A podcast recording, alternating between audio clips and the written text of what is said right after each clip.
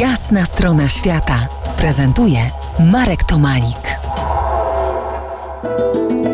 Po jasnej stronie świata Anna Jaklewicz, podróżnik, archeolog. Ania w ostatnich latach pozostaje bardzo aktywna w temacie edukacji ekologicznej.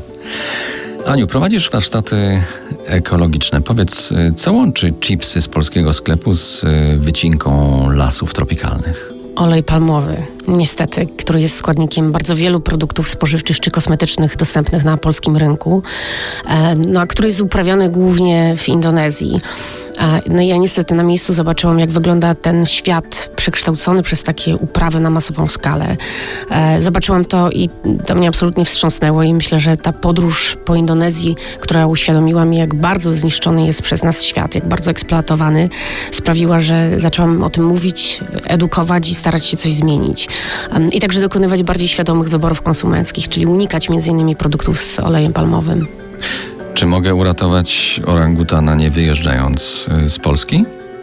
Mogę, mówiąc właśnie nie e, olejowi palmowemu, albo starając się wpływać na koncerny, które e, używają tego składnika w swoich produktach.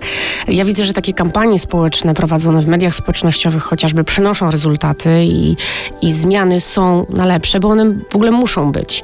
E, w Indonezji w ciągu ostatnich 100 lat zniknęła połowa obszarów leśnych, połowa dżungli na Borneo, o ile nie więcej.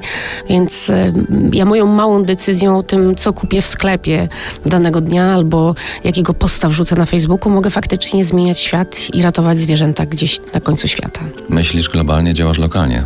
W swoich y, wykładach zabierasz ludzi w podróż y, do Indonezji, przyglądając się zależnością, tak jak powiedziałaś, y, naszymi codziennymi wyborami, a zanieczyszczenie powietrza, wody, ziemi. Powiedz, jak zmaterializować naszą wspólną odpowiedzialność za stan środowiska naturalnego na świecie. Dużo się o tym mówi, ale ciągle mało rozumiemy.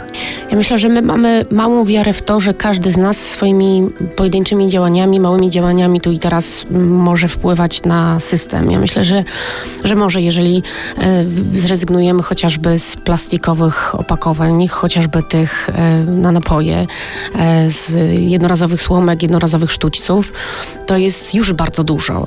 Statystyki mówią o tym, że Polak przeciętnie kilkaset butelek plastikowych rocznie wyrzuca. E, nie produkuje, ale tyle produkuje śmieci.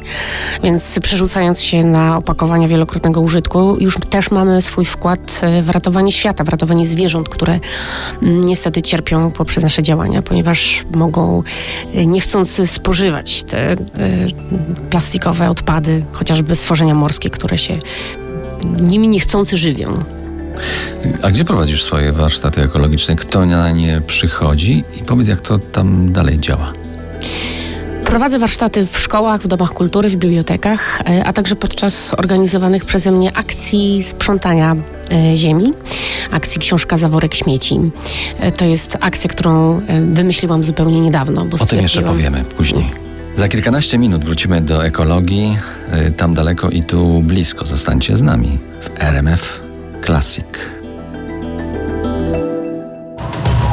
To jest jasna strona świata w RMS Classic.